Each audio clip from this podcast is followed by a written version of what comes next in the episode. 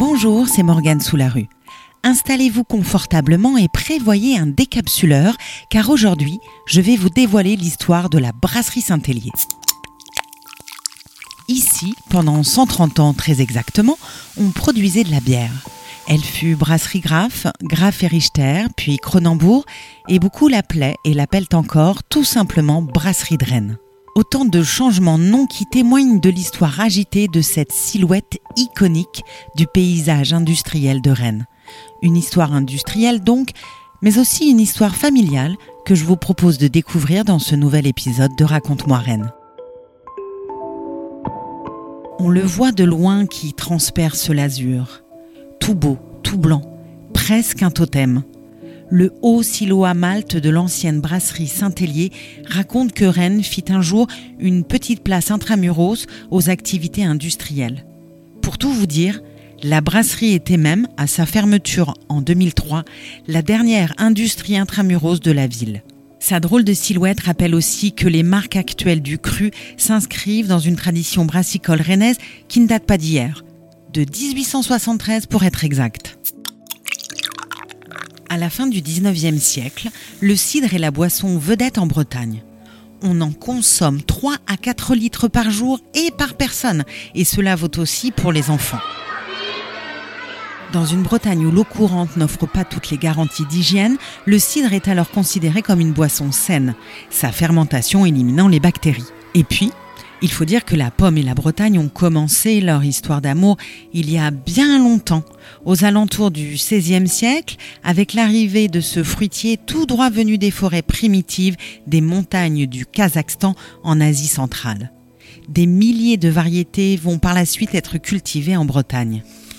Tout cela pour vous dire qu'il fallait un brin d'audace pour imaginer faire couler la bière à flot au pays du cidre. Et d'audace, justement, Jacques-Joseph Graff n'en manquait pas.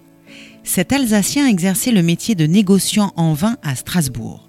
Après la défaite de 1870, il fuit l'annexion allemande et vient s'installer en Bretagne. À peine deux ans après son arrivée, il s'associe à messieurs Sanson, Chapelle et Wurtz pour acquérir une parcelle au faubourg de la Guerche. Un an plus tard, en 1873, la brasserie de l'actuelle rue Saint-Hélier met ses cuves en service. L'emplacement n'a bien sûr pas été choisi au hasard. Déjà, il y a la proximité de la gare, inaugurée quelques années plus tôt. la brasserie va largement profiter de la proximité du chemin de fer pour développer son réseau commercial. Et le terrain a un autre avantage de taille.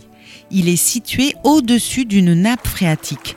L'usine peut ainsi puiser l'eau nécessaire à la fabrication de la bière. Ce système va durer jusque dans les années 1930, date de raccordement de la brasserie au réseau. À partir de sa création et pendant 50 ans, la brasserie va régulièrement changer de main et de nom au gré des sessions de part, des décès et des remariages. Elle ne quittera cependant jamais le giron de la famille Graff. En 1889, quand la veuve Graff se remarie avec M. Richter, elle devient ainsi la brasserie Émile Graff, veuve Graff et Richter. Avant de se transformer en Graff et Richter, quand Émile Graff, le frère du fondateur, cède ses à son neveu Jacques Adolphe. C'est justement sous la conduite de ce dernier que le nom de brasserie Graff sera adopté en 1932. Entre 1927 et 1934, l'usine fait l'objet d'importants travaux d'extension et modernisation pour remplacer les bâtiments vétustes. Le silo à Malte, la salle de fermentation ainsi que l'atelier de conditionnement portent la signature de l'architecte Georges Robert Lefort. La brasserie emploie alors 200 ouvriers et fait la fierté de la ville. En 1936, Jacques-Adolphe Graff sera même élu à la tête de l'Union du commerce et de l'industrie rennaise. Tout un symbole. Mais la Seconde Guerre mondiale va mettre un frein au développement de la société. Les bombardements du 8 mars 1943 puis du 9 juin 1944 détruisent partiellement les silos à grains. Et disette oblige, la châtaigne et la pomme de terre remplacent même un temps l'orge et le houblon. La libération ne marque pas la fin des problèmes puisque la brasserie peine à repartir. Le conditionnement de la bière en bouteille chasse les fûts. Les difficultés financières s'accumulent et quand Jacques-Adolphe Grave se retire en 1950, la valse des étiquettes reprend au rythme des fusions-acquisitions. En 1955, la brasserie Graff est d'abord absorbée par les brasseries de la Comète et de la Meuse. Ces brasseries vont elles-mêmes fusionner avec les grandes brasseries et malteries de Champignol en 1966 afin de former la Société européenne de brasserie. Et comme jamais 203, la Société européenne de brasserie fusionne à son tour en 1986 avec Cronenbourg. En l'espace de 40 ans, la brasserie Graf devient ainsi une brasserie Cronenbourg. On y produit exclusivement des bières bon marché comme la Canterbro, la Tourtelle ou la Gold. La brasserie de Rennes, implantée sur une parcelle de seulement 1 hectare, est par ailleurs la plus petite brasserie du groupe. Elle fournit à peine 2% de sa production totale, ce qui représente tout de même plusieurs centaines de milliers d'hectolitres chaque année. La brasserie traverse les époques jusqu'aux années 2000 qui vont lui être fatales. Car à l'époque, le marché de la bière recule, en particulier pour les bières d'entrée de gamme, qui sont justement celles produites à Rennes. En 2003, la brasserie Graff met définitivement la clé sous la porte quand Canterbro décide de regrouper sa production sur son site d'Aubernay dans le Bas-Rhin. 30 salariés travaillent alors encore dans la brasserie. C'est six fois moins que dans les années 1970. Directeur de la brasserie de 1995 à 2000, Jean-Pierre Renault se souvient nous possédions un outil industriel puissant, de superbes cuves en cuivre et une équipe de salariés très investis dans son travail. Notre localisation en centre-ville était une sacrée contrainte. Pas trop de place, beaucoup de camions. Mais nous avons résisté longtemps. La brasserie fut l'une des dernières du groupe à fermer. Pour les Rennais qui côtoient la brasserie depuis 130 ans, c'est également un crève-cœur.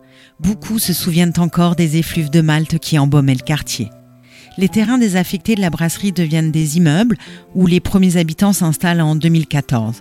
Mais trois édifices sont conservés en mémoire, le bâtiment de production, le silo à Malte et la halle d'embouteillage. Que faire de ces espaces? Citedia, propriétaire des lieux, a tranché les débats en 2019 en annonçant que l'ex-brasserie serait un lieu polyvalent qui accueillerait des activités multiples à caractère éco-responsable. Promesse tenue, puisque les lieux ont été inaugurés en octobre 2021.